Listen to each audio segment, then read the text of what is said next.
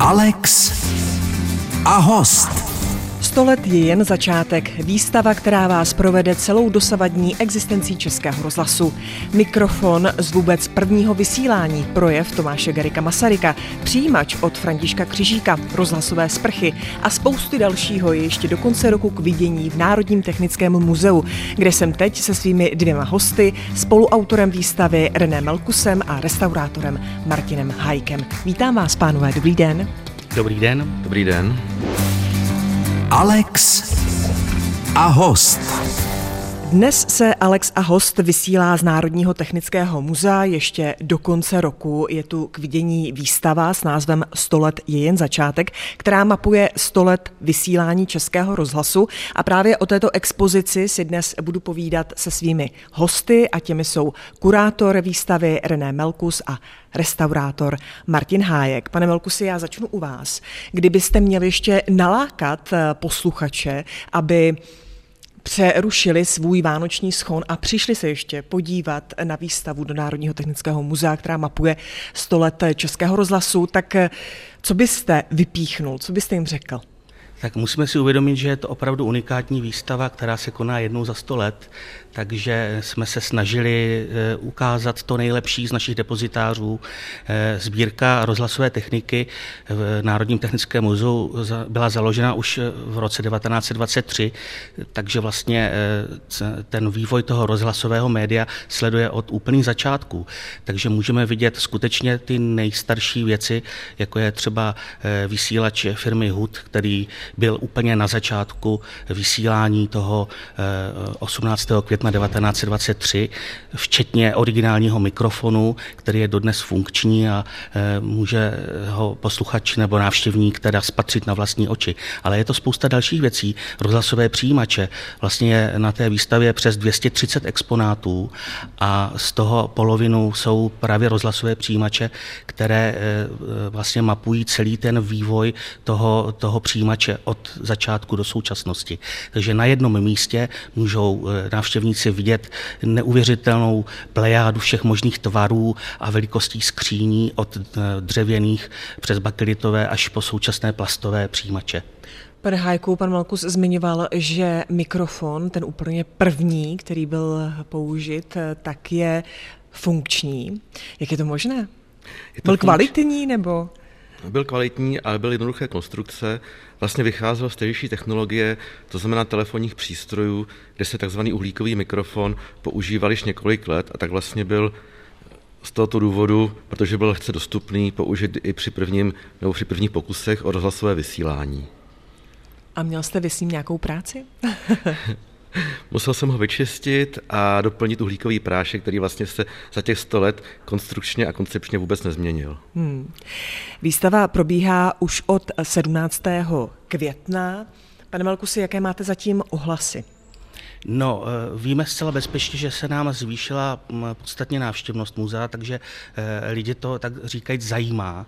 Chodí sem skutečně ve velkém počtu a mm, právě to, že vlastně rozhlasový přijímač je něco důvěrně známého, něco, co každý vlastně doma má, tak eh, to vyvolává velké emoce a byl jsem přítomen tomu, jak dědeček říká se mu vnoučkovi, podívej, podívej, tohle jsme měli doma, přesně tenhle ten přijímač, na tom jsme to poslouchali. Takže myslím si, že eh, zájem je skutečně obrovský. Výstava napříč generacemi. De facto každý si tady najde to své. Je to tak. Pane Hajku, co vy jste se tady našel? Tak já jsem tady našel zejména sebe, protože já jsem kromě restaurátora i dlouhodobý sběratel této techniky, takže vlastně tady jsem jakoby doma u té, v té výstavě. Tady jsou věci, které znám, které jsem třeba i v minulosti opravoval nebo restauroval a které mě vlastně provázely eh, přes půl století vlastně mého rozhlasového posluchačství. Tak my za malou chvíli budeme v našem rozhovoru pokračovat. Našimi hosty jsou René Melkus a Martin Hájek. Český rozhlas vysílá Alex a host dnes z Národního technického muzea, kde je ještě do konce roku k vidění výstava 100 let je jen začátek, o které si povídám s jejím spoluautorem René Melkusem a pak také restaurátorem Martinem Hájkem. Výstava zachycuje vlastně vůbec počátky vysílání, potom takový ten rozhlasový boom 30. až 60. let. Je rozdělena do sedmi etap. Je tu nějaká etapa období, které je věnováno více prostoru, pane Melkusy? No já myslím, že hodně prostoru je věnováno právě těm 30. letům, kde vlastně se hledala ta forma toho přijímače. A e, ty e, přístroje pro vysílání byly e, mnohdy obrovské, takže to zabírá podstatnou část i toho sálu výstavního. Jsou to věci jako Blattnerfon, což je předchůdce magnetofonu, to byly velké přístroje, kde se nahrávalo na ocelový pás, a, nebo Philips Miller, to jsou zase přístroje, které nahrávaly zvuk na filmový pás, podobně jako, jako vlastně na film, jako filmový zvuk. No a jak jsem zmínil, ty přijímače, tedy eh, to byly také obrovské přístroje, eh, mnohdy skutečně impozantních rozměrů. Eh, některým se třeba říká rakvičky, podle toho, že ten přístroj vypadá skutečně jako rakev, že se otevírá, prostě je to takový takový černý přístroj s otvírací hodný stěnou, plnou elektronek, nebo jsou to přístroje typu Titan Atlas, Atlas, eh, což je eh, přijímač, který má místo stupnice mapu Evropy, kde vlastně při ladění se vám rozsvěcí jednotlivé body těch měst, takže vidíte, teď vysílá Paříž, máme naladěnou Paříž, rozsvítí se prostě bod na, na mapě Paříže, nebo Praha se rozsvítí a tak dále, takže jsou to takové zajímavé eh, věci, řekl bych, slepé uličky vývoje, ale ty právě jsou na tom nejzajímavější. Hmm. V těch slepých uličkách vývoje, pane Hajku, vy jste měl nějakou práci jako restaurátor? Musel jste něčemu, řekněme, vracet ten lesk?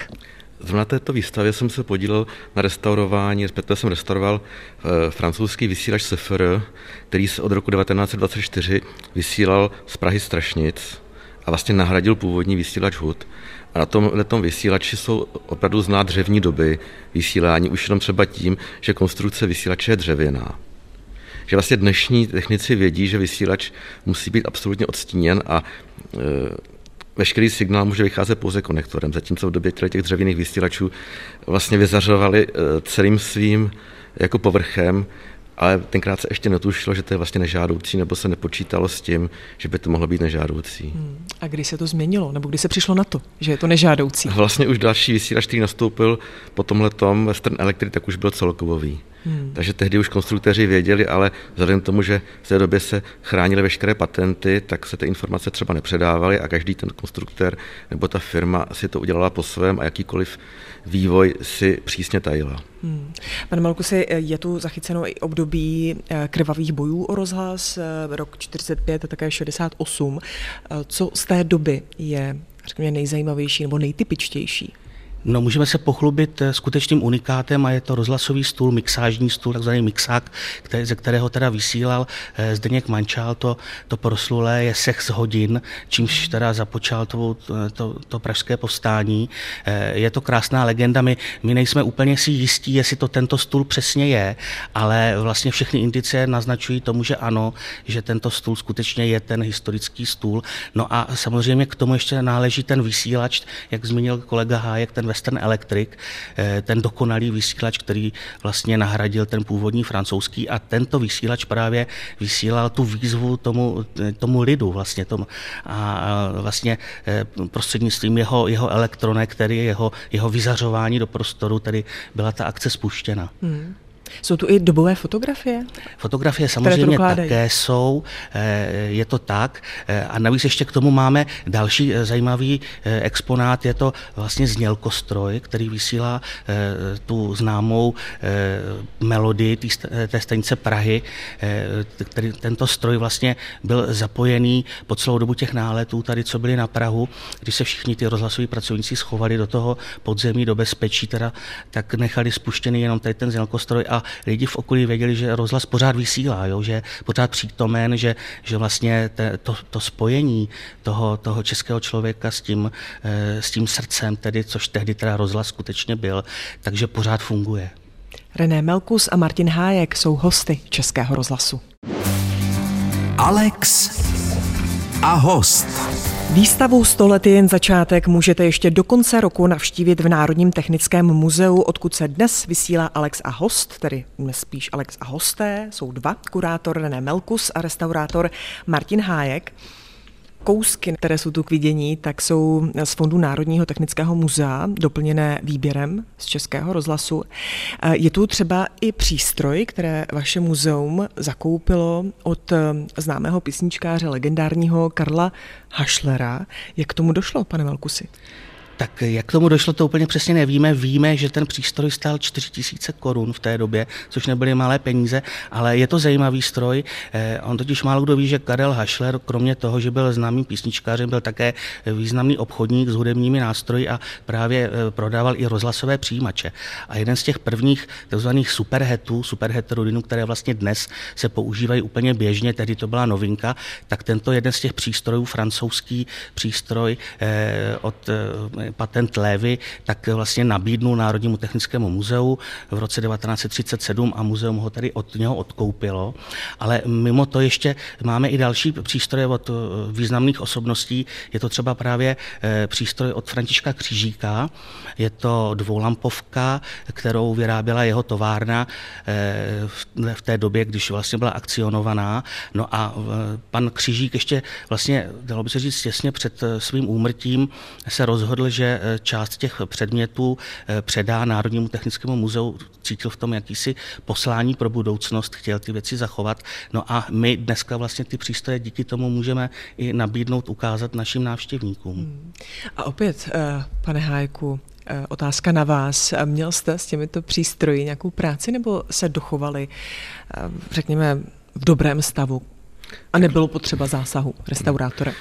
Takhle, co se týče rozhlasových přijímačů, tak tam bohužel platí eh, jako zásada, že když se přijímač neprovozuje, tak eh, prostě schátrá, dostane se do něj vlhkost, takže většina těch exponátů tady na výstavě je nefunkčních, ale stají po dohodě s panem Melkusem, který vymyslel, že tam bude jeden přijímač plně funkční a že bude v plexisklové skříni, aby do něj vlastně zákazníci se mohli podívat, jak vypadá, jak fungují mechanické náhody a hlavně, aby se mohli vyzkoušet na něm přijímat prostě současné vysílající stanice, což je přijímač z roku 1967 značky Tesla pod názvem Teslaton, kde vlastně každý návštěvník se tam může vyzkoušet přepínet vlnové rozsahy, nastavit hlasitost a zároveň vidí skrz plexisklo, co se v přijímači odehrává.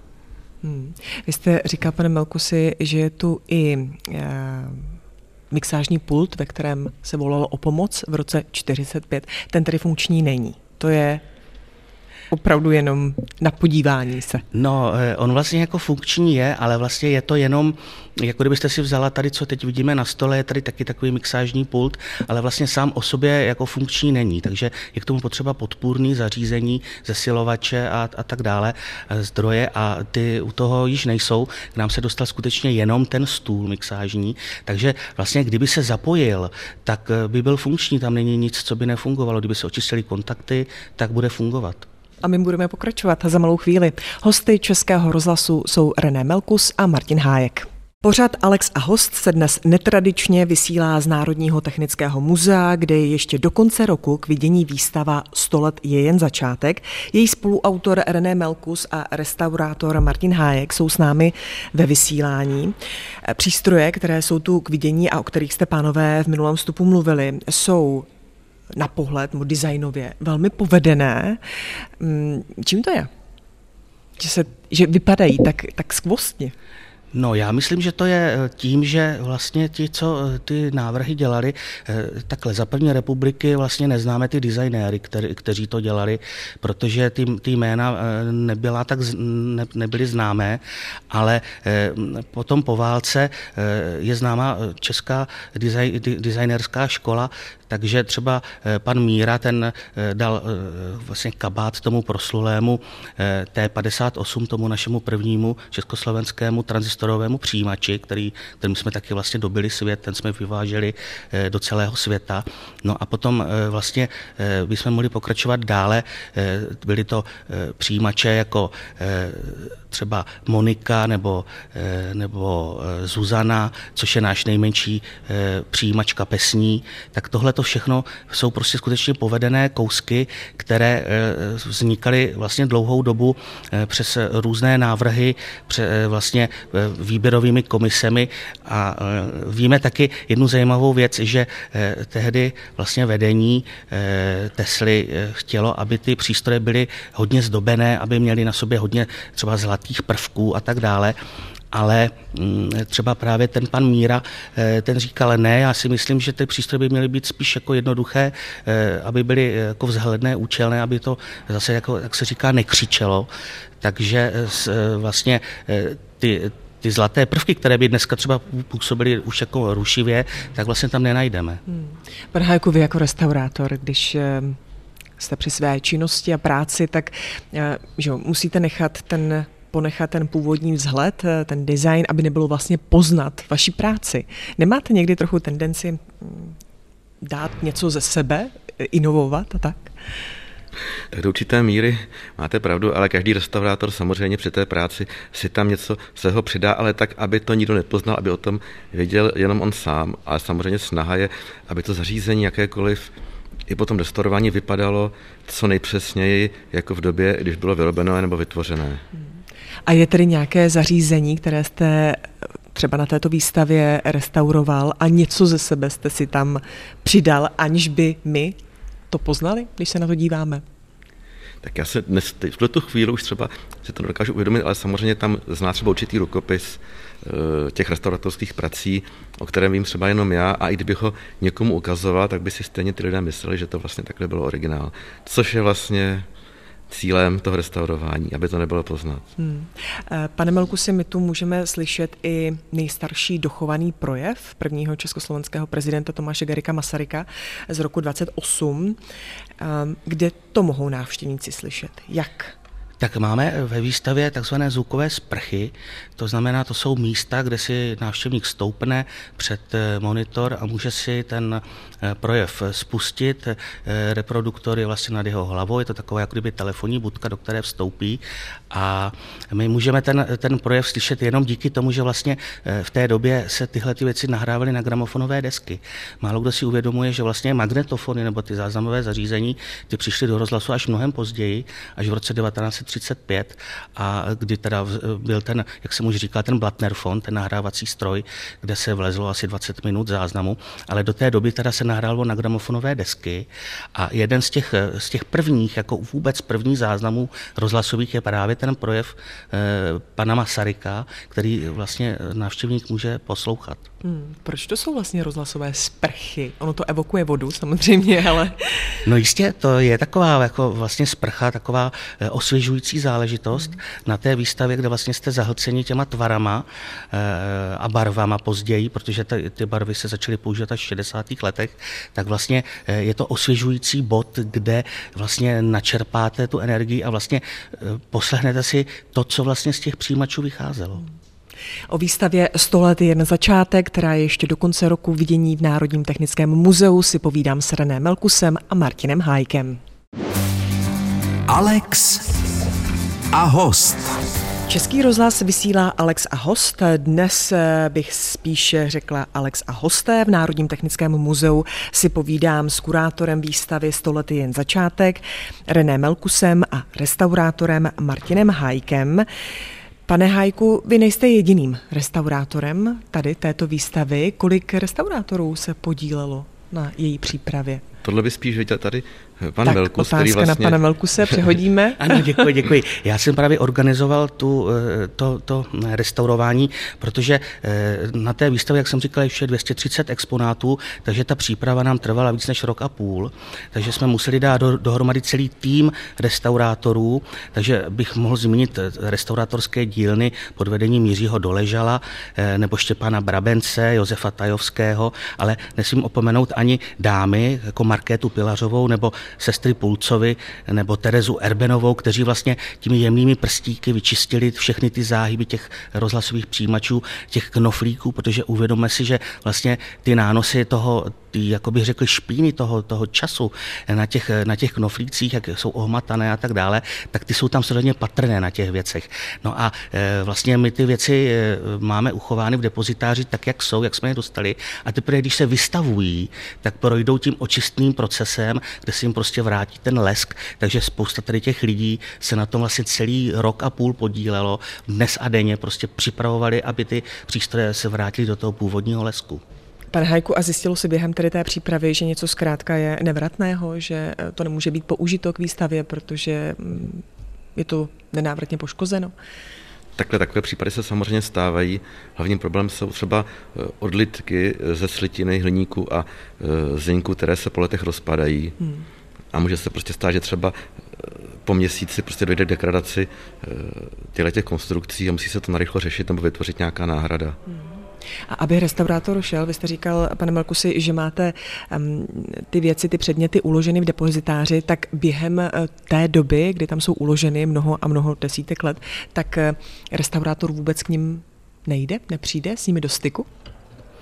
No, eh, restaurátor vlastně eh, ty konzervátorské dílny, ty předměty pravidelně eh, prohlížejí, jestli nedochází k nějaké degradaci, potom zasahují v tomto případě, ale vlastně my na ty přístroje prakticky nesaháme, protože každý pohyb, každý, každý přesun těch přijímačů může způsobit nějakou tragédii, katastrofu, můžeme jim ublížit, takže vlastně, když ty přístroje, když ty věci v těch sbírkách v tom depozitáři leží a nikdo na ně nesahá, jsou prostě ve tmě uschovány, uzamčeny, tak to je to nejlepší, co se jim může stát. Hmm. Vy jste zmiňoval eh, sprchy rozhlasové, ale vůbec eh, celá ta výstava je velmi interaktivní. Co dalšího si tu návštěvníci mohou vyzkoušet? A je mi jedno, jestli odpoví pan Balkus nebo pan Hájek. Jak chcete? No, to je právě věc, kterou připravil Český rozhlas díky paní Poliakové, tímto i zdravím, která skutečně byla duší tady, tady tohoto projektu a můžu za ní říct, že vlastně jsou to věci jako můžete si zkusit nahrát vlastní rozhlasovou hru nebo vyzkoušet si moderování zpráv a tak podobně. A e, to je skutečně věc, o kterou je velký zájem. Vidíme, že e, lidé skutečně do té kukaně rozhlasové, jak tam máme dole, prostě takový, takovou, takovou malou místnost, tam velice rádi vstupují a hrají si s počítačem, kde teda mají možnost si hrát e, se zvukem, nahrávat se a tak dále. A my si povídáme o výstavě Stolet je jen začátek, která je ještě do 31. prosince k vidění v Národním technickém muzeu. Našimi hosty jsou René Melkus a Martin Hájek. Ladíte Český rozhlas Alex a host, dnes tedy hosté. Povídám si s kurátorem výstavy Stolety jen začátek René Melkusem a restaurátorem Martinem Hájkem. Jsme v Národním technickém muzeu, kde ještě do konce roku probíhá výstava Stolet je jen začátek. A není to jenom tato výstava, vy jste mi, pane Melkusi, zmiňoval, že vyšel i nějaký Jo, ano, vyšel katalog samozřejmě, katalog, katalog výstavy, na ten jsme velice dlouho čekali, ten jsme velice pečlivě připravovali. Právě ve spolupráci s Českým rozhlasem, s archivářem Tomášem Pánkem jsem eh, napsal vlastně eh, katalog, eh, komentovaný katalog, ve kterém je, jsou všechny ty exponáty vyfotografované, u něho úžasný popis a předchází mu právě ta komentovaná část, což je vlastně těch sedm kapitol, do kterých je ta výstava rozdělená, kde se snoubí dohromady ta rozhlasová práce zároveň s prací těch techniků. Taková knížka u nás ještě nevyšla.